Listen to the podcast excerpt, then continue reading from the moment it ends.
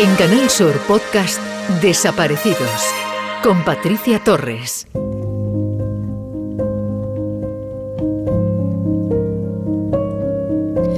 El tiempo y la incertidumbre terminan por desgastar la resistencia de los familiares a personas desaparecidas. Su vida se detiene en seco y el no tener noticias de sus seres queridos hacen que los días se le hagan eternos y pesen como una losa.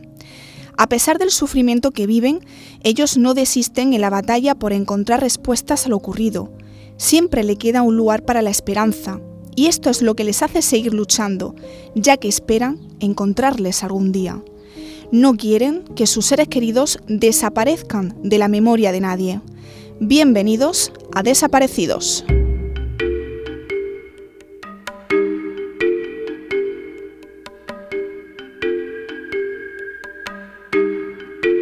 Alerta Desaparecidos. Francisco Bonilla, de 68 años, desaparece el 13 de abril del 2015 en Cabra, Córdoba. Es de complexión fuerte, estatura media y usa gafas graduadas. Si tiene alguna información sobre Francisco, póngase en contacto con la Policía Nacional al 091, con la Guardia Civil al 062 o al 112.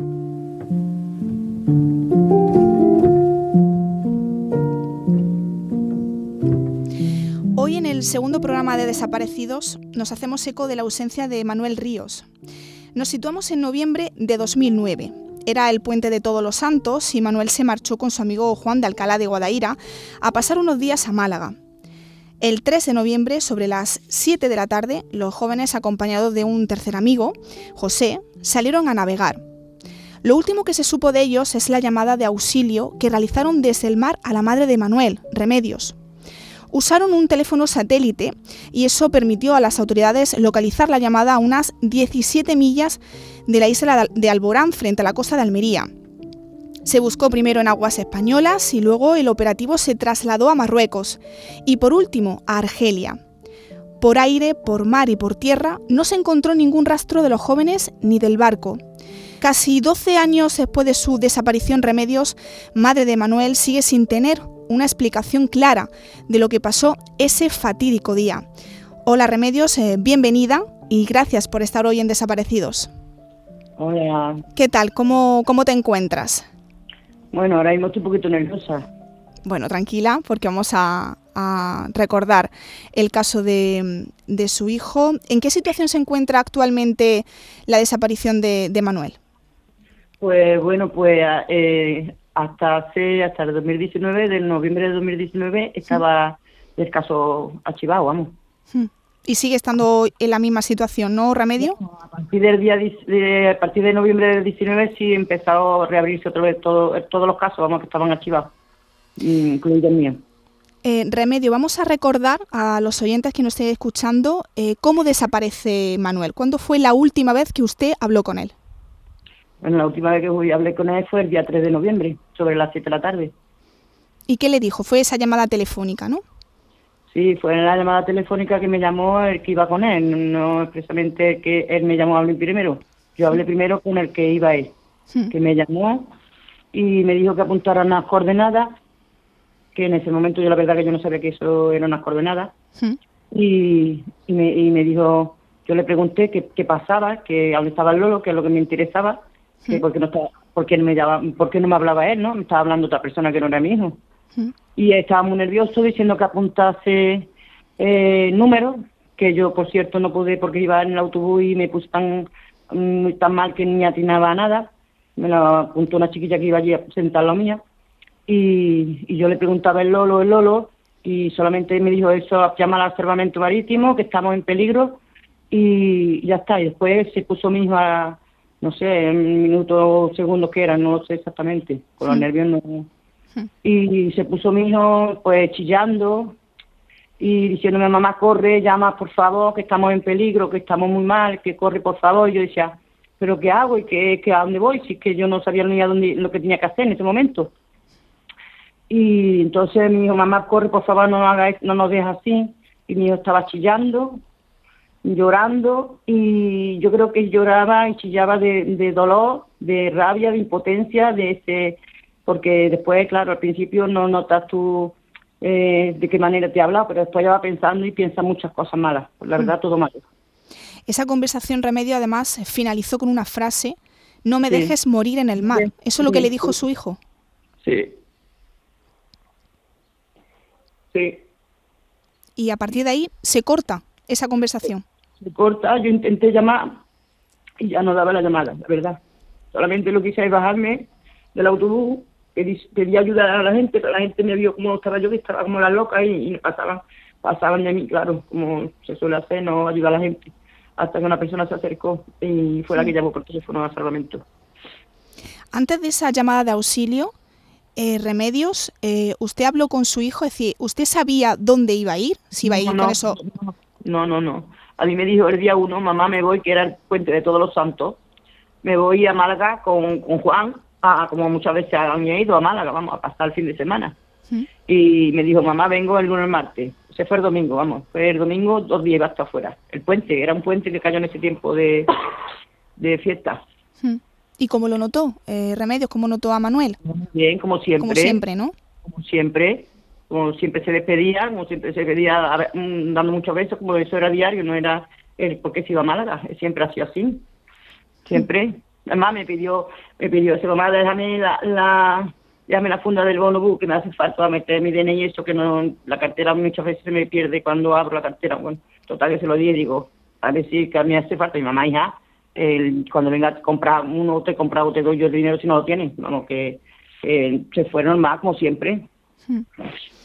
Y cuando se produce esa llamada de auxilio que antes nos relataba, inmediatamente, Remedios, ¿qué hizo? Es decir, y me imagino que usted también pensará, ¿por qué le llamaron a mí? Claro, ¿no? Yo al momento yo pensé, claro, ¿por qué me estaba hablando primero el amigo y no me estaba llamando a mí primero? Aunque después me hubiese puesto el amigo para darme las coordenadas, ¿me entiendes? Sí. Pero claro, yo en ese momento no pensé nada, nada. Yo nada más que pensé que me dijeron que estaba muy mal, que podía hacer yo, pues después sí, después he tenido tiempo para pensar por qué a mí, por qué me llamaron a mí. Porque yo, como siempre he dicho, si yo estoy en peligro, ¿cómo voy a llamar a mi hija? Mi hija no puede hacer nada. Tendré que llamar a donde tenga que llamar, ¿no? A los números que tenga que llamar. Imagino, entonces esta llamada también es muy sospechosa de que le han pasado algo a mi hijo, que le han hecho algo. ¿Usted cree, Remedios, que le obligaron a llamarla? Sí.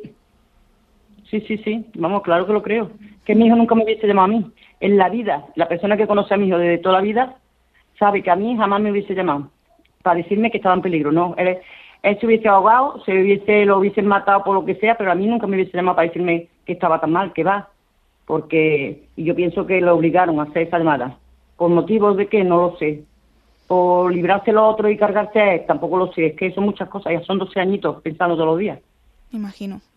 La familia, os pusisteis en contacto con las autoridades para que se iniciara la búsqueda de Manuel. Salvamento marítimo, ¿no? Se desplazó entonces al lugar donde de las coordenadas que le dieron, pero no estaban en ese punto, ¿no, Remedios? No, las coordenadas se le dio como a mí, que ya te digo que yo estaba tan mal que yo, la chiquilla esa, me iba diciendo, señora, dígame usted número por número, yo voy apuntando, me lo dio, yo lo apunté, o sea, yo se lo di al salvamento marítimo. Las coordenadas, pues estaba entre Granada y Almería, creo que era.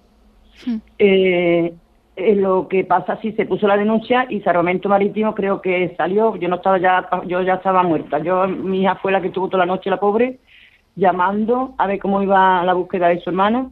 Y pues nada, pues mire usted, pues hemos ido, hemos visto allí como que hay una embarcación boca abajo con las características de que ha dicho su hermano.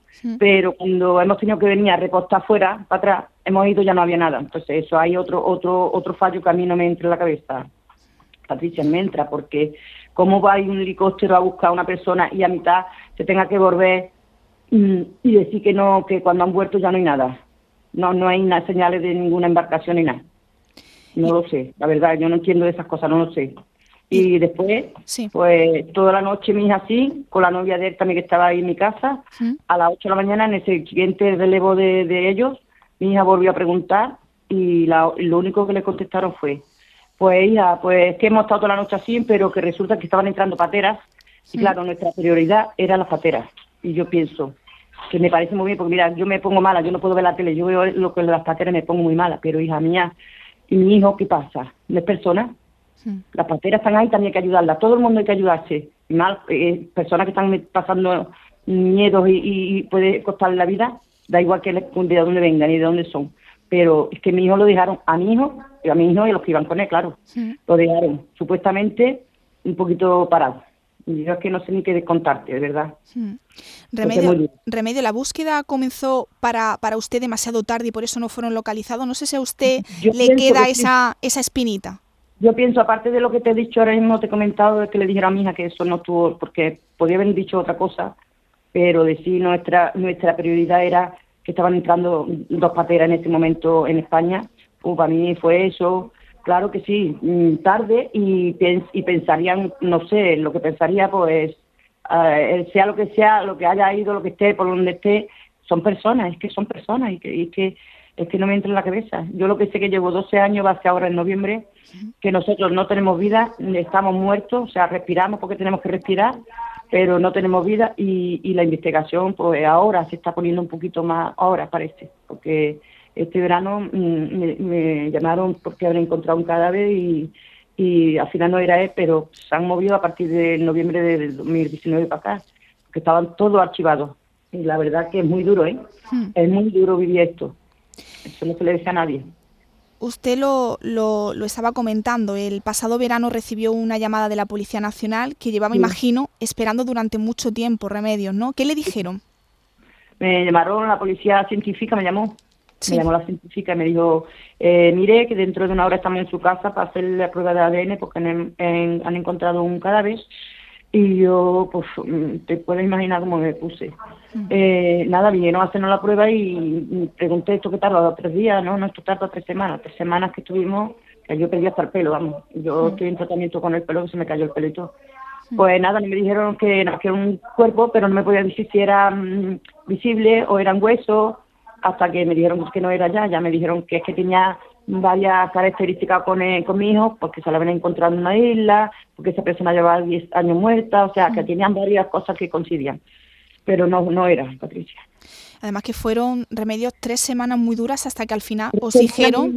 Muy mala, porque además mi marido estuvimos muy mal, porque no quería ni contárselo a mi hija, que es la única hermana que tiene, no quería contárselo, porque ella vive en Córdoba, yo vivo en Sevilla, tiene 4 hijos, están muy mal también. Entonces yo, ¿cómo le digo esto a esta niña yo hasta que no sepamos si es o no? Lo pasé muy mal.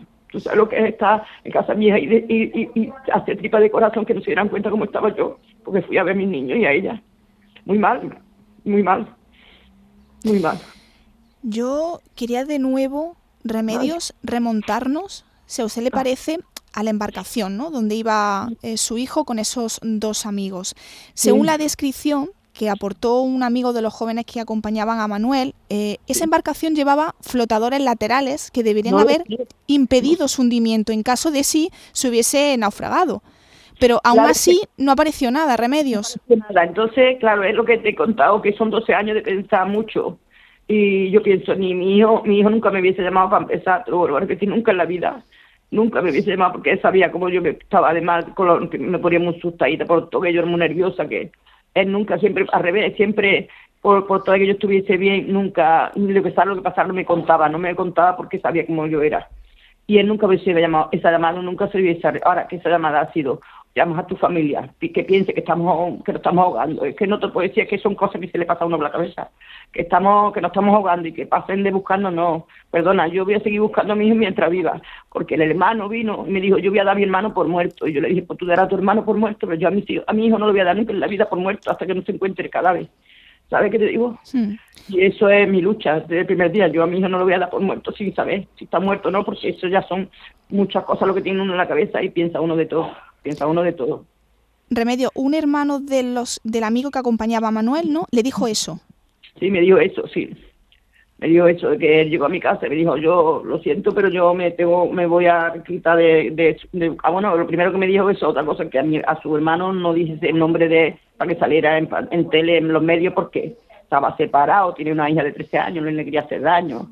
Muchas cosas que luego piensa muchas cosas que no cuadran.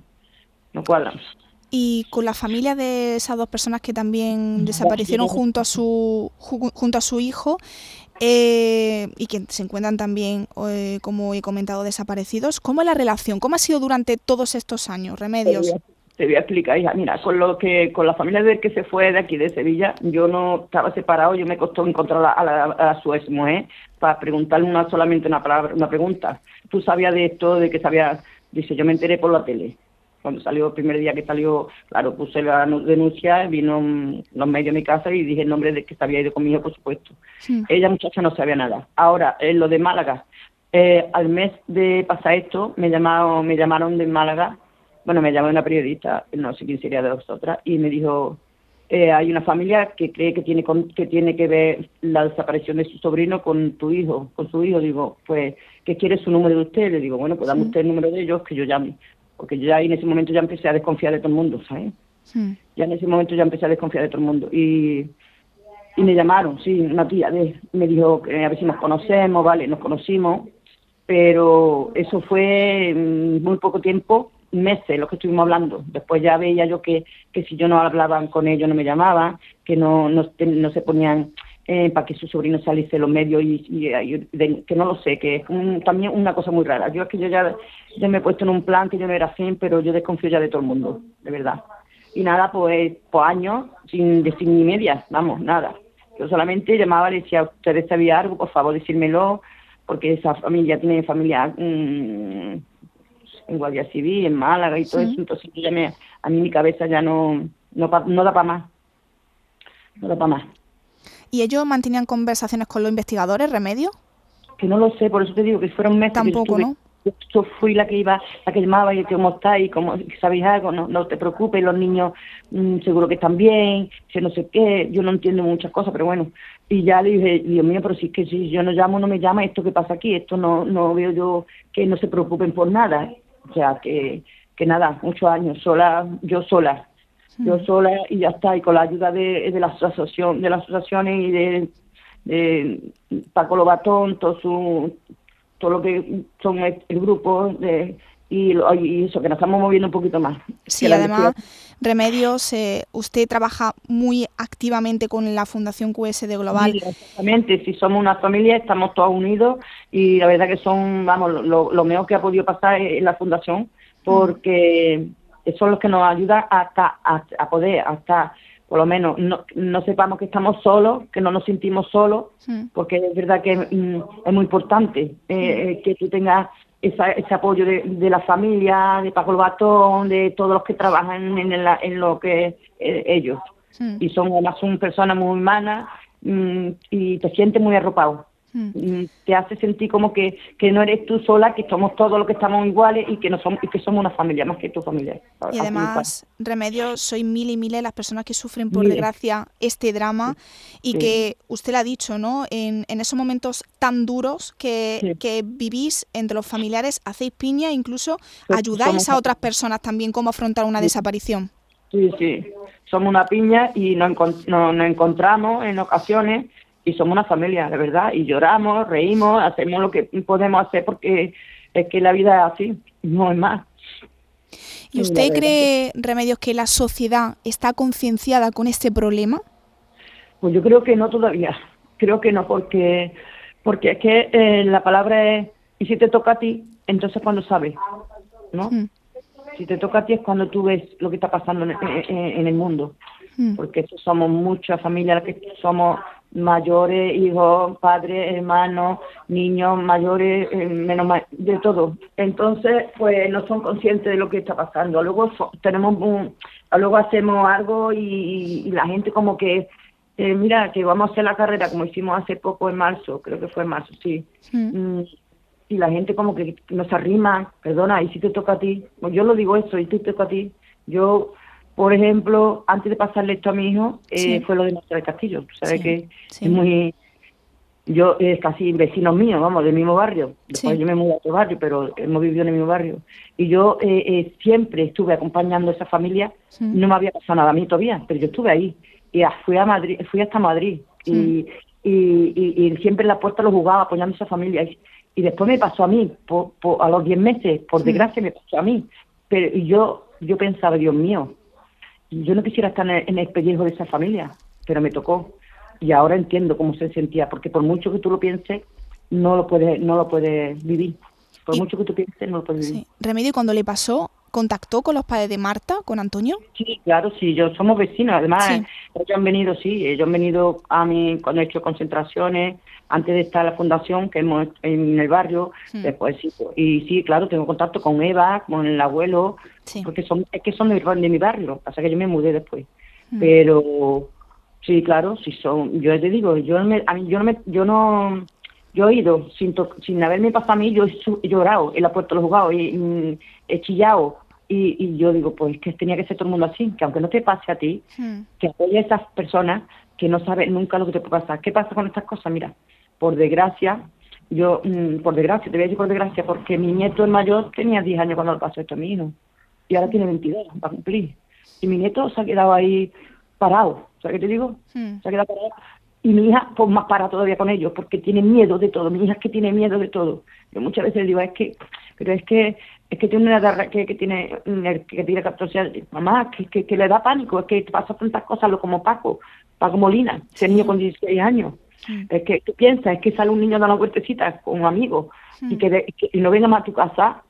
Eso es que es muy, muy doloroso. Sí. Y por ese miedo tiene mi hija, y eso es lo que tenemos que yo... Por desgracia estoy viviendo esto, no quisiera que lo viviera ninguna familia más, y por supuesto que a mí no me tocara más, porque yo le digo a mi hija, a mí que no me toque estas cosas más, porque yo ya no me he muerto en 12 años, no me quiero morir por ustedes, por el Lolo, yo no quiero que pase a nadie más esto, porque esto es mucho dolor, muchísimo dolor. Remedio, ¿de dónde saca esa fortaleza? ¿En quién se apoya para sobrellevar ese dolor tan inmenso?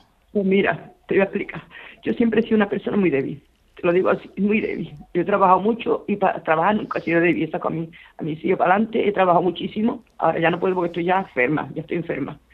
Pero he trabajado mucho, pero yo nunca he sido fuerte para cosas de males, para cuando se muere una persona. Pero yo no sé, porque yo digo, bueno, por la fuerza me la está dando. Primero, me la está dando porque tengo que estar hasta que me muera luchando por saber lo que ha pasado. Sí. Segundo, tengo a mis hijos, a mi hija, que es la única que me queda, y mis nietos, que son los que más quiero en la vida. Y después el apoyo de familias como yo, de familia y de personas que se dan todo por ayudarnos. O sea, todo. Es que no te puedo decir nombre porque son tantísimas familias las que estamos así, que entre nosotros nos damos mucho apoyo, la verdad. Es que más que amistades, yo tengo muchas amistades, mucho apoyo por muchas personas. A mí me quiere mucha gente porque tampoco soy una persona normal. Y tengo mucha gente que me aprecia y la verdad que yo me tengo ese apoyo de familia de desaparecidos, de las asociaciones, de todo. La verdad. Entonces... que sí, pero que te vuelvo a repetir que siempre he sido muy débil y yo muchas veces me asombro yo misma de cómo estoy llevando yo esto, porque pues intento, en vez de quedarme en mi casa y acostarme, que es lo que me como mucho la cabeza, pues salgo. Sí. Hago los miércoles actividades en talleres, hago cosas. Remedio, entonces esa premisa de mientras no haya evidencia de muerte, hay esperanza de vida, es una premisa que usted se aferra. Claro, es que yo, es lo que te he dicho antes, que a mí yo, ¿cómo voy a dejar a mi hijo? Voy a darlo por muerto. Yo no lo puedo dar por muerto en la vida hasta que yo no vea lo contrario. Yo no lo puedo dar por muerto en la vida. Ya me lo pueda decir que me lo diga. No lo voy a dar por muerto nunca. Porque yo no sé lo que ha pasado y si mi hijo estuviese vivo, o estuviese bien de su cabeza y libre, son tres cosas las que te iba a decir. Jamás hubiese consentido que nosotros suframos tanto, porque era un niño muy cariñoso y muy madrero, para empezar, y mucho de su hermana y de su sobrino, o sea, que una persona muy cariñosa. Entonces, jamás nos hubiese dejado como estamos, muertos en vida. Y yo sé que él, si está vivo, no está bien, ni en su cabeza o no está libre, o sea, así te lo digo. Y ahora pide, Remedios, que de nuevo se reactive ese caso y que los investigadores de nuevo empiecen, claro, a buscar, ¿no? Sí, que mira, eso, que empiecen a buscar y que por favor, fíjate, lo estoy pidiendo por favor, que sean todas las personas desaparecidas, investigadas y buscadas y por igual. Que no porque sea mi hijo, un niño de 25 años, que ya tiene 37 que ha cumplido en abril, que no porque se haya ido a la mar y piensen lo que quiera, no lo dejen de, buscar, o es que no sé cómo explicarme, hija, no sé cómo explicarme. Sí, no solamente piensa en usted, Remedios, piensa en las miles de familias, ¿no?, que están viviendo ese sufrimiento. Exactamente, yo no pienso en más en mí, yo pienso también en todos los que estamos sufriendo, sea por hijos chicos, sea por hija chica, por padre, por hermano, por todo, por marido, por todo. Yo soy una persona que pienso en mí, pero también quiero que todos sean iguales, todos sean iguales en la búsqueda. Y para terminar, Remedios, me gustaría que la última palabra la tenga usted. Tiene los micrófonos de Canal Sur Radio para hacer su llamamiento a quien considere oportuno, y si no estuviese escuchando su hijo, ¿qué mensaje le gustaría hacerle llegar? Ojalá. Pues mira, pues primero te voy a contestar a lo que sé, para los investigadores, que se investigue bien y que se haga todo, como te he dicho antes, todo por igual, que sean todos iguales, y que no dejen de buscar, porque los que estamos aquí estamos sufriendo mucho. Y yo pienso mucho más en él, porque yo le pido a Dios todos los días, Dios mío, cuídamelo, que no sufra. Si está aquí, que no sufra, si está allí, pues mira, si está también, pero que no sufra. Pero y después a mi hijo, porque quiero que te digas, pues lo que acabo de decirte, que si está bien de su cabeza y está libre, nunca dejaría de estar, que nosotros nos quedáramos sin la jama en la vida. O sea, si el mío no está, si no está muerto, está secuestrado, está maltratado, está, no puede pensar, pero si está bien, él nunca dejaría, ya mandaría, a Dios mandaría para que supiéramos que está bien. Y hasta decirle que los quiero mucho, que aquí estamos, que su sobrino incluso no los conoce, los más chicos, y lo viven como si estuviera en la casa, hablan de él todos los días, y estamos todos muy mal, la verdad, su hermana, su padre y toda la familia. Nada, que los quiero mucho. Y ojalá, Remedios, su petición llegue, que se retome el caso o se revise la investigación para que podáis vivir sin esa incertidumbre que os corroe después de casi 12 años sin saber nada de Manuel. Gracias de nuevo, Remedios, y le mando mucho ánimo y un abrazo muy grande a usted y a toda su familia. Gracias, muchas gracias. Hasta luego.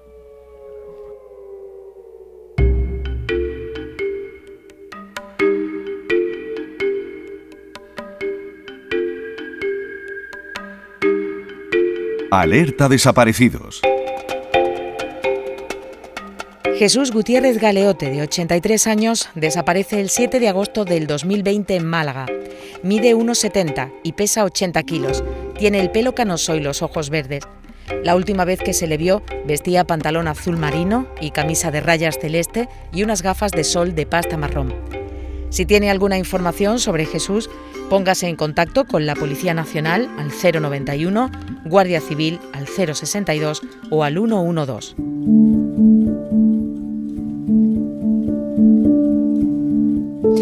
Hasta aquí el programa de Desaparecidos. No olviden que este espacio dedicado a dar voz a los familiares de desaparecidos también tiene continuidad en el programa de la tarde con Mariló Maldonado, con la sección La tarde en tu búsqueda, todos los miércoles a partir de las 5:30 de la tarde. Hoy quiero terminar con una reflexión que leí hace un par de días en redes sociales y que decía: en toda oscuridad hay una luz, en cada lucha hay una solución y en toda fe hay esperanza. Gracias y hasta el próximo programa. En Canal Sur Podcast han escuchado Desaparecidos con Patricia Torres.